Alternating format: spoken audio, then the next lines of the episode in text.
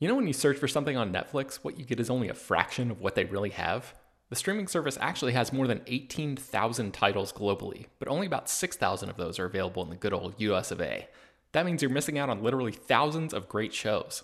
Unless, of course, you use ExpressVPN. ExpressVPN is an app that lets you change your online location, protecting your devices from unwanted snooping and allowing you to control where streaming services and other websites think you're located. There are over 100 different locations to choose from, which means you have access to thousands of new shows and movies no matter where you live. This doesn't just work with Netflix, it works with Disney Plus, Hulu, Max, a UK streamer called BBC iPlayer, and more. I was on a work trip in the UK during the final season of Game of Thrones, and I tried logging into my HBO account to watch a new episode, but the technology wouldn't let me because of geo blocking. And I wish I had this app at that moment, because I now realize how incredibly easy it is to work around that problem. Here's a more recent example. It's Always Sunny in Philadelphia is not streaming on Netflix in the US, but I just fired up the episode where Dennis tries to have a peaceful mental health day, and technology keeps interrupting his plans. All I had to do was open ExpressVPN, connect to a UK server, refresh Netflix, and the show just popped up. It's super easy. I've also heard good things about that show called Billions, but I've never been a Showtime subscriber, so I've never seen it. But it's actually available right now on Netflix in South Korea, and with ExpressVPN, it took five seconds to switch over and start checking it out. With ExpressVPN, you get high quality streaming from devices like your phone, laptop, tablet, and TV, and crucially, it protects your privacy and security to keep your information safe from hackers. Stop missing out on great TV and get thousands of new shows with ExpressVPN. We got them to give you all three extra months free when you use our special link, expressvpn.com slash slash film. That's E-X-P-R-E-S-S-V-P-N.com slash slash film to get three extra months completely free. This show is sponsored by BetterHelp. This year has gone by incredibly quickly, but it's always nice to pause and take stock. What's something you're proud of in 2024 so far? What's something you still want to accomplish this year? I know I'm guilty of falling into a routine and not always thinking about the bigger picture. But as the great Ferris Bueller once said, life moves pretty fast. If you don't stop and look around once in a while, you can miss it. So it's crucial to take a moment to celebrate your wins and make adjustments for the rest of the year. Therapy can help you contextualize your progress and set achievable goals for the next six months. As you surely know by now, it's not only for people who have experienced major trauma. Therapy is helpful in all kinds of ways, including learning positive coping skills and how to set boundaries. If you've been considering trying therapy, check out BetterHelp. It's fully online and was specifically designed to be flexible and customizable to your schedule. To get started, just fill out a brief questionnaire that matches you up with a licensed therapist, and you can switch therapists at any time for no additional charge. Take a moment. Visit betterhelp.com slash filmdaily today to get 10% off your first month. That's betterhelp, H-E-L-P dot com slash filmdaily. Hello, everyone, and welcome to Slash Film Daily for Wednesday, May 25th, 2022, and a very happy 45th anniversary to Star Wars as Star Wars A New Hope originally hit theaters on this day. So, on the May 25th, 2022 episode of Slash Film Daily, uh, we will be giving you uh, a little bit of Star Wars goods. I'm Ryan Scott, a news writer here at Slash Film, and what we're going to do today is uh, I recently had the good fortune of attending a press conference uh, for the upcoming Obi Wan Kenobi series that is going to hit Disney Plus later this week. Now, uh, we ran some stories on the site, you know, from the press conference, but what we're going to do today is uh, we're going to give you the uh, the full experience. We're going to let you hear the audio of that press conference, uh, which includes Ewan McGregor, who returns as Obi Wan Kenobi, Deborah Chow, who directs the series, and Moses Ingram, who plays one of the new characters, Reva, who is an Inquisitor. Uh, now, the only caveat I have to give here is that the audio is not perfect. Uh, it's you know it's a little rough. You can hear everyone clearly, but there's a little bit of static interference in the audio file. So be warned about that. But other than that, you're going to get to enjoy this press conference from top to bottom. Uh, so here we are, guys. Enjoy the Obi Wan Kenobi press conference. Uh, my name is Devan Coggan. I'm a senior writer at Entertainment Weekly, and I am so excited to be here with some of the cast and the director of the show. Um, I am joined uh, by executive producer and director Deborah Chow, uh, Moses Ingram, who plays Reva, and executive producer and Obi Wan himself, Ewan McGregor. Thank you guys so much for joining me. Thank you for having us. Um, so I'm going to get the conversation started. Um, and for those of you guys at home, uh, you can submit your questions uh, via the Q&A function of Zoom, um, and we'll get to those uh, in about 15, 20 minutes. Um, but Ewan, I'd love to start with you. I know you have talked for years about, you know, wanting to return to this galaxy. What was it about this show and this story specifically that, that really excited you? Well, it was a very long, slow process of coming back to playing him. I guess it was it was uh, born out of two things. I think a I was just asked a lot at the end of every interview I ever did. For years, I was asked two things: Would I do the sequel to Trainspotting, and would I ever play Obi Wan Kenobi again? It was the, always the last two questions as the publicist is poking her head around the door saying that's the last question. And so I just started answering it honestly. And, and I think I became more aware of the fondness that, that the generation that we made the prequels for have for those films. Because when we made them, we didn't hear that, that we didn't get that response really. So gradually I started realizing that people really liked them and that they meant a lot to that generation. So that made me that warmed my feelings about them, I guess, or my experience of being in the Star Wars um, world. And then Disney just asked me to come in one day to a, for a meeting because they kept seeing on social media that I was saying that I would play, I would like to play Obi Wan Kenobi again. It looked like I was sort of touting for work at Disney's door, like you know, could you cast me? But anyway, they got me in and asked me if I meant it, and um, I said, yeah. I just I said I would love to play him again. I think there's got to be a good story between episode three and episode four, and that's what we that's what we definitely found. You know, after a, a, a, a lengthy process um, of exploring some different storylines, I think we've ended up a really really a brilliant story and um, one that will satisfy the fans sitting between those two episodes. Absolutely. And and Deborah, you're obviously no stranger to the Star Wars universe, you know, working on The Mandalorian. What was it about Obi-Wan Kenobi specifically, this character in this story that that really excited you? Um, I was really excited at the idea of getting to do a limited series for one, uh, just because you get to tell sort of a bigger story, but you also have the time um, to really get into the character. So I think first and foremost, I was the most excited about doing a character driven story and really kind of having the opportunity to get more depth and have more time to really get to know the character. Yeah, and Moses, t- uh, what about you? You're you're new to this galaxy. What was it that excited you most about about joining the story? I think um, it came to me just like everything else does, but I didn't know that it would be Star Wars. And I think when I read the script, that was the thing that attracted me the most, even though it was like dummy sides. But later on, realizing that it was edgy and fun and cool, and I just, you know, I couldn't say no. I mean, it's Star Wars. yeah. So, what was your reaction when you found out that oh, this is, this is Star Wars? Um, surprised. I was surprised. I mean, from what I knew of Star Wars, I didn't I didn't realize it was that um, dangerous. It felt dangerous what I was reading, and I was like, "Oh, I like this. I'm into this." Yeah, so I was I was really excited. Absolutely, and you know this story takes place about ten years after Revenge of the Sith. Um, this is sort of a, a different Obi Wan than we've seen before. You and what makes this version sort of different than than the the screen adaptations we've seen before? I think because of what happens at the end of Episode Three, um, Revenge of the Sith. That's what it's called. Yeah. yeah.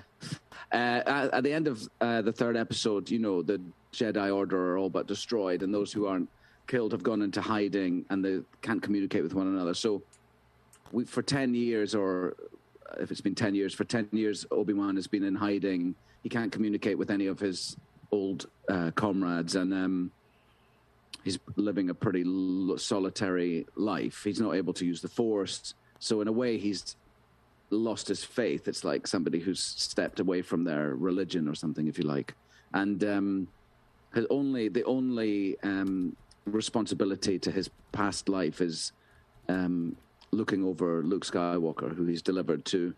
We see at the end of episode three to um, Uncle Owen and Aunt Beru. So that's that's his only sort of link to his past.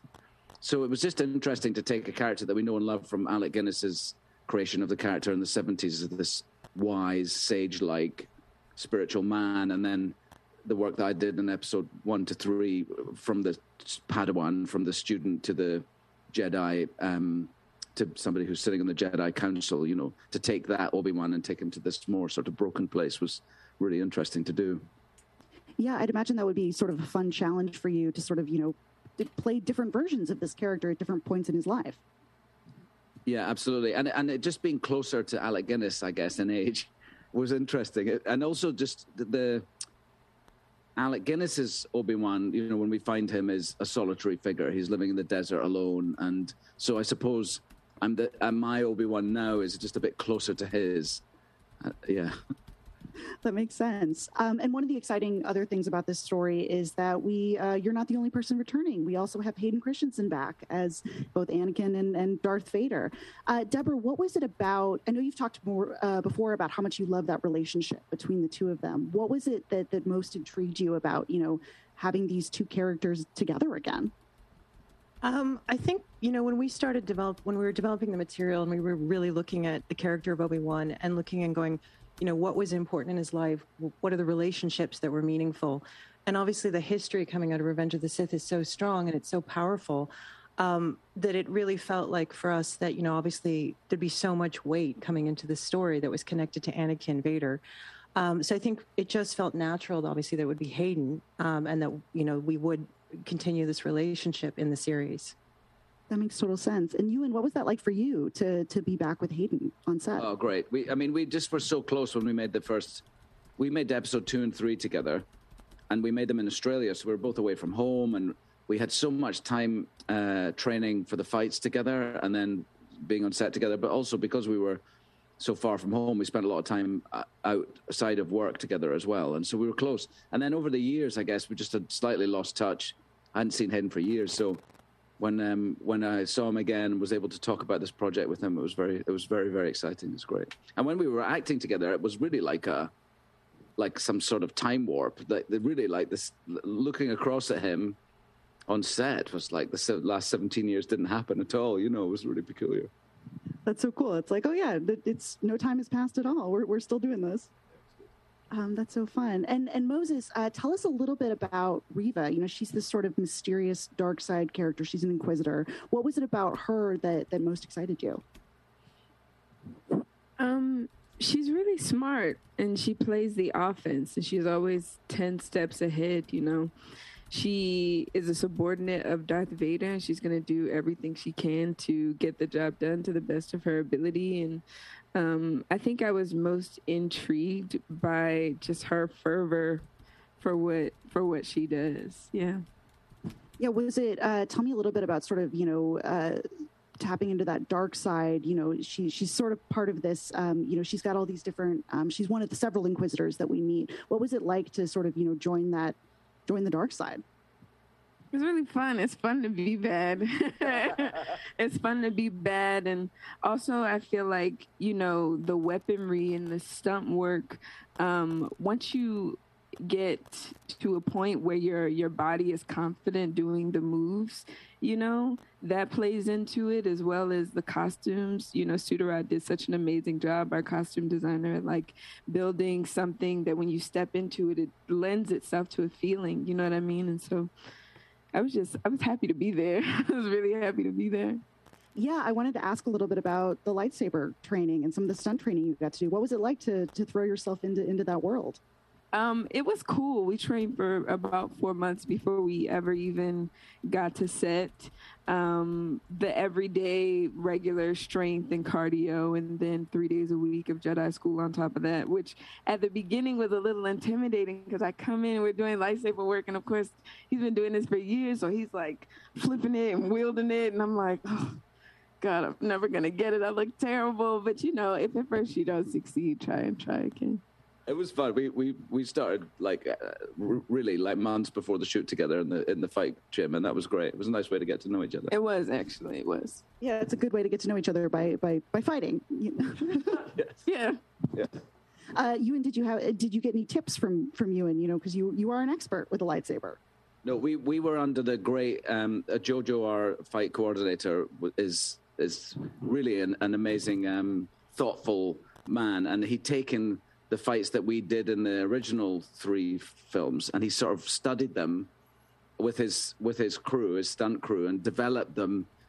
Uh, so it's very thoughtful. It's not just random. Like he's really a thinking fight arranger, which was cool to work on. And um, our fight styles are very different anyway in the piece, and uh, um, as they as they should be, you know. So I was over on one side doing my choreography, and you were on the other side doing yours, and we'd sort of try not to clash into each other as we sort of passed each other. It was fun though.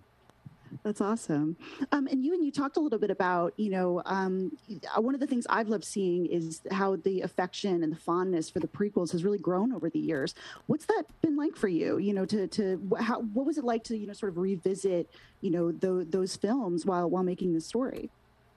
Yeah, it means a lot. It means a lot actually. Um, because it because it was one of the difficult things about the being in the prequels was that they were, you know, when they came out, they were not it didn't seemingly well received uh, because there was no social media, there was no sort of direct avenue of, to the fans at the time, and also the fans were kids. You know, we made those films for when I was when the first film came out, The New Hope. I must have I was born in seventy one, so I think I was six or seven when it came out, and. Um, I'll never forget that feeling and, and how my relationship with Star Wars, all those original first three films, I, I remember. I mean, that's one of the crazy things about being in Star Wars now at all is that I, that I'm in it. You know, having been that little kid. You know, and so when once uh, once those kids who were my age, when the prequels came out, grew up a bit, and I was able to meet them, and I started hearing that people really liked them and have a, you know, they couldn't understand why I thought that they weren't liked when they came out. You know, it meant a lot to me. So it's really helped. It's really I'm sure it's one of the reasons we're all, you know, why I wanted to to do this again was because of that. It's nice to, the the Star Wars fans are amazingly passionate and there's probably some of the sort of strongest fans in the world, you know, for anything. And so to to be able to give them something like this, to make a, a series, the Obi Wan series, which it seems that there's been a hunger for for some long time, and to be able to like give that to them now next week is really exciting. Yeah. Jesus. Yeah, yeah. yeah. How are you guys feeling now that the show is is almost here? It, it comes out next today, isn't it? it uh, no. Isn't it next Thursday? Or next Friday? But how are you guys feeling about? Is, is that? I mean, how that must be crazy. You've been working on this for such a long time. Uh, yeah, it's it's intense. You know, I've been working on this for like almost three years, so it's it's been a pretty long journey with this. Um, but on another, on the other hand, it's like I'm very excited actually to finally have it come out and to be able to talk about it. So uh, it's it's exciting that it's finally coming out. Absolutely. And Deborah, I'd love to talk to you a little bit about the technology that, that goes into this. I know you guys use that that stagecraft, the volume technology that, that's been used on um, Mandalorian and Book of Boba Fett. How did you, you know, what was it like to sort of use that technology to, you know, bring Tatooine to life and some of the other locations that, that you guys get to visit? Um, yeah, obviously, I started using that technology, Stagecraft, on Mandalorian. So I was actually incredibly excited to be able to use it on Kenobi as well. Um, and I think one of the interesting things is, you know, in first season Mandalorian, a lot of the tech, you know, it's advanced so much. So every passing year, there's advances. So by the time we came to do Kenobi, you know, it had already there were things that we could do that we couldn't do on first season. Um, but it was also really exciting to be able to design and to develop material, knowing that I was going to shoot stagecraft. So a lot of times I'd be looking at the scene, even as we were writing it, thinking about how is this going to translate into the volume and how can how can we take advantage of the tech as best as possible. That makes total sense. And and Moses, I'm curious for you. Was there anything that um, surprised you about about joining, you know, this this galaxy, or anything that you weren't expecting?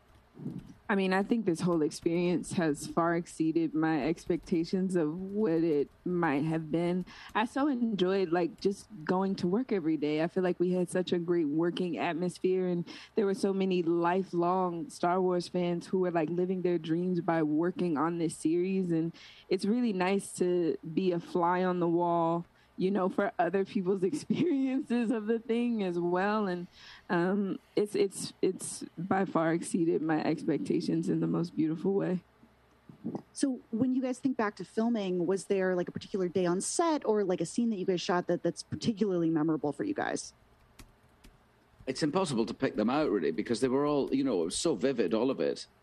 I mean, I'd never worked on the stagecraft set before, and I, I just it's such a game changer for us the experience of the first three, especially episode two and three, there's so much blue screen and green screen, and it's just hard. It's very hard to make something believable when there's nothing there, you know.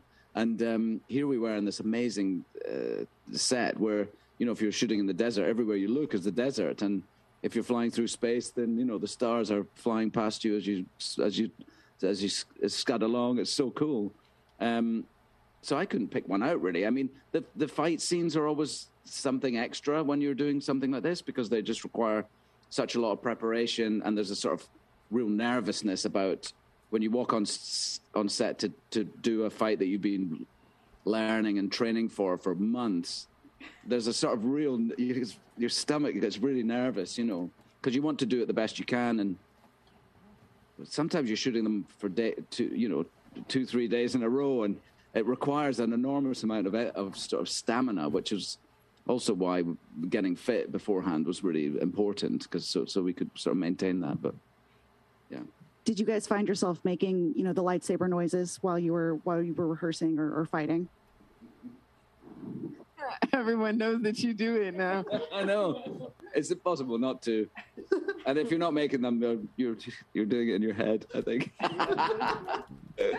But we did play a lot of music when we did the action scenes, so the, re- the rest of us part. didn't know if you guys were doing them. So yeah. What kind of music would you play? Uh, John Williams. Yeah. And it was sick too because we'd be like stepping off the ship or like, you know, doing something else, and the music will swell, and you just like feel like you're 10 feet tall you know it's very very cool. That yeah that was a, a the big reason we did it because there's you know the music obviously it brings the emotional component and what john williams has done has been so inextricably tied it is star wars. So you know if we put it on all of a sudden i see moses go like two inches taller and you know they, everybody responds to it Absolutely. So we're going to get into um, some journalist questions, um, and I, I, our first one is from Josh Wilding uh, from Comic Book Movie, and this is for Ewan. Um, and this is sort of what we were talking about. Did your old lightsaber training um, come back to you quite quickly? Um, and either way, how did preparing for this series compare to preparing for the prequels? Yeah, it, uh, we did a lot of lightsaber drills with Jojo and his team, and um, yeah, it was something that you have to work on. It's not, it's not, it's not like there right away. There's two things I think I had to work on with that, um, and the and his and his voice. Like I, we did a casting, Deb and I did a casting with some for two roles in the series that we wanted. So we we did sort of screen tests with different actors for those roles, and um, that was the first thing I did as Obi Wan again since you know 2003. So I arrived. We borrowed a bit of the Mandalorian stage on a Sunday when they were off, and some of their crew. And um, I, walked, I walked into the dressing room, and there was a, a sort of Obi Wan ish costume hanging up in the wardrobe that, that the Mandalorian's wardrobe department had put together. And putting that on was just really crazy after all that time. But then, and then walking out onto the set was crazy because there's so many Star Wars fans in the in the crew, like um, which which was a new experience for me. So there was a sort of buzz about Obi Wan walking back on stage, you know. But then when we came to do the, the actual scenes with these um, other actors, I was t- my I just did I was doing a sort of vague English accent, and it was not wasn't really Obi Wan's voice at all. And I was like, oh dear, it's not. that's not very good. So you know, luckily we had months before we actually started shooting. So I went back and did some homework with Alec Guinness and what I'd done before in the original films. But those, I think, were the two things. P- playing him felt totally uh, like he'd always been there, ready to come out any minute, but just his voice needed a bit of work. Needed just just to you know get it back into practice. It's a skill, a muscle. It is, yeah, yeah, yeah. Absolutely. Um, our next question is from Javier Martinez Salazar from Peru, um, and this is for Moses. Uh, the Inquisitors became popular in Star Wars Rebels, and now they're making the jump to live action. On your part, how was it to create the essence, look, and bearing of Inquisitor Reva?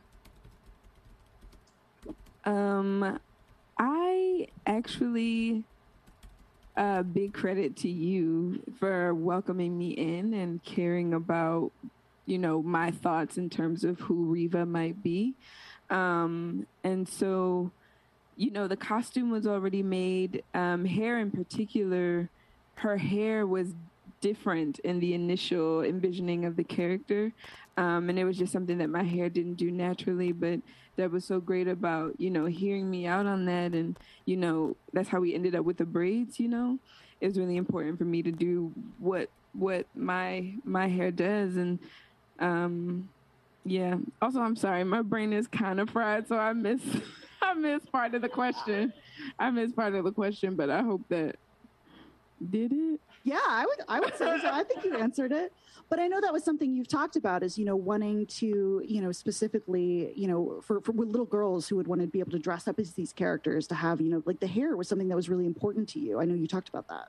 Yeah, the hair was the hair was a big deal. And another thing that I just thought of too, like I remember like growing up and watching you know certain things and with my brothers and like you're not strong enough like it's it's for boys you know what i mean um, but i think what's cool about this is like you can fight like a girl and still like you know be badass which is which is pretty cool Absolutely.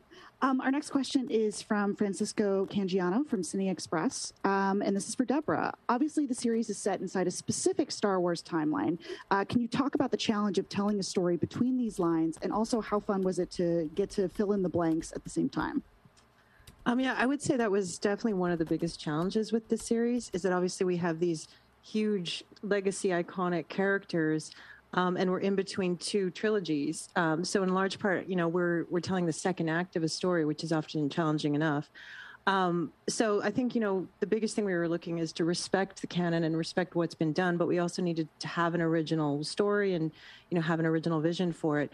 Um, so you know I think that was the biggest challenge, but at the same time it was very exciting um, that we were bringing back two of these huge iconic characters and telling a new story with them. Yeah, that's one of the interesting things about this story is it's it's a sequel and a prequel at the same time. It sort of slides into that in between bit. Absolutely. Um, our next question is from Meaghan Darwish uh, from TV Insider. Uh, for Moses, you called the script dangerous and edgy. In what ways is Reva bringing that to the story?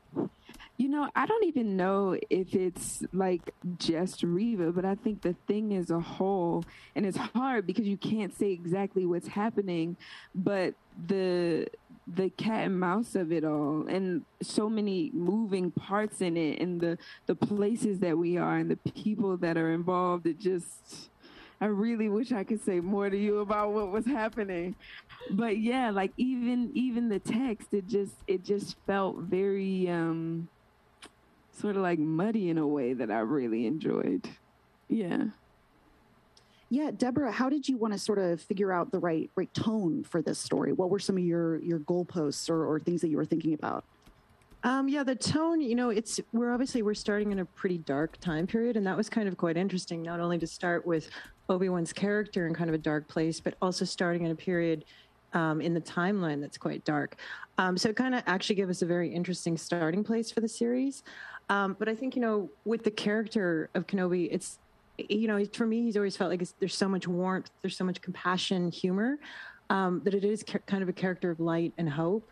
Um, that it was an interesting for us to try to keep the balance of that, of the darkness, but also still maintaining the hope coming from the character. Because he can be quite funny, Obi Wan. He, he he makes quite a few few quips. Yeah, well, it all comes from Alec. Guinness. You know, Alec Guinness had this wit behind his eyes all the time. He had a twinkle, I think, in his eyes, and I, that's that's I guess in the writing, but also just for me, I, I always try and think of him and and try to feel him sort of somewhere, like uh, hear him saying the lines, and that's why I think the writing was so so good in this because right from the word go, all of his dialogue felt to me like it could have been an Alec Guinness saying it, you know, and that, that then I knew we were on the right path, at least with him, you know, and this and yeah, I think he is. He's got a, he's got a wit to him.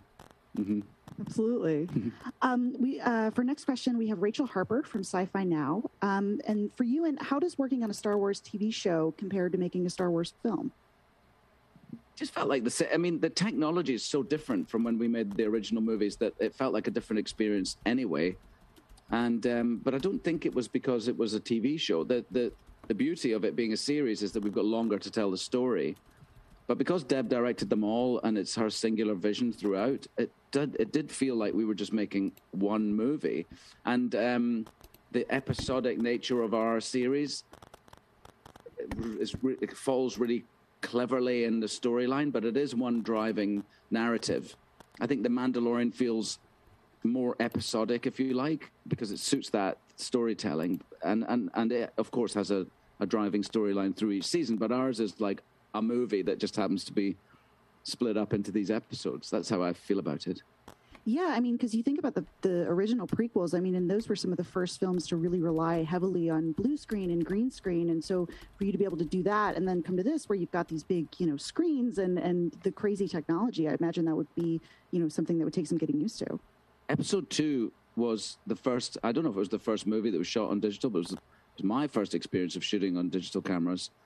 And now, you know, it's so rare to shoot on film. Sadly, really, but. Um, those were those cameras were like dinosaurs. They were they were cutting edge technology, but compared to what we shoot on now, you know, they had huge umbilical cords coming out the back of the cameras. They couldn't change the lenses. Uh, they could change the lenses, but it would take like half an hour. So everything was just shot on a zoom lens.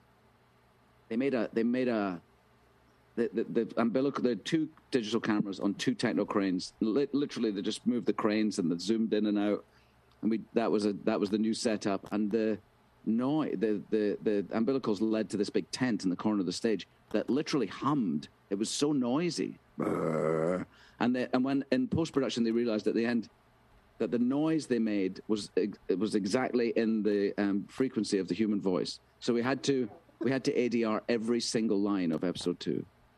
None of the di- none of the original dialogue made it through because of that because the cameras were so like new, you know, and none of that, none of the bugs had been worked out yet. So, um, t- the, compared to what we're doing now, it's like night and day, really. I would imagine that would be def- definitely a shift from from what it used to, from what it used. Yeah, and that's but that's you know George was like pioneering that technology. He was pioneering sound and uh, image, and he was pioneering the cameras and the visual effects, and so of course he was wanting to utilize it as much as he could. So, but for us, it meant that more and more we were on a blue screen or a green screen, and that was that's that's challenging for the actors for sure. Absolutely. Um, but one thing that was cool with the technology is that actually a lot of the stuff you guys did in the prequels and that George was doing by pushing digital so early is so much of that groundwork is how we got to stagecraft. You know, like a lot of the tools he started developing, like previs, all that stuff, is how we ended up on stagecraft. So it's really interesting. That is such a cool um, evolution to see how it's grown like that. Absolutely. Um, uh, for another question, we have Jocelyn Buhlman from D23 Magazine, and this is for Deborah. Uh, what were you most excited to explore in Obi Wan's story? Um, I think I was the most excited about getting the opportunity to do a character driven story, you know, in a similar way, you know, obviously it's a different tone, but something like um, Joker or Logan, where, you know, you take one character out of a big franchise, but, and then you really have the time and you, you go a lot deeper with the character. So that to me seemed really exciting to get to do in Star Wars.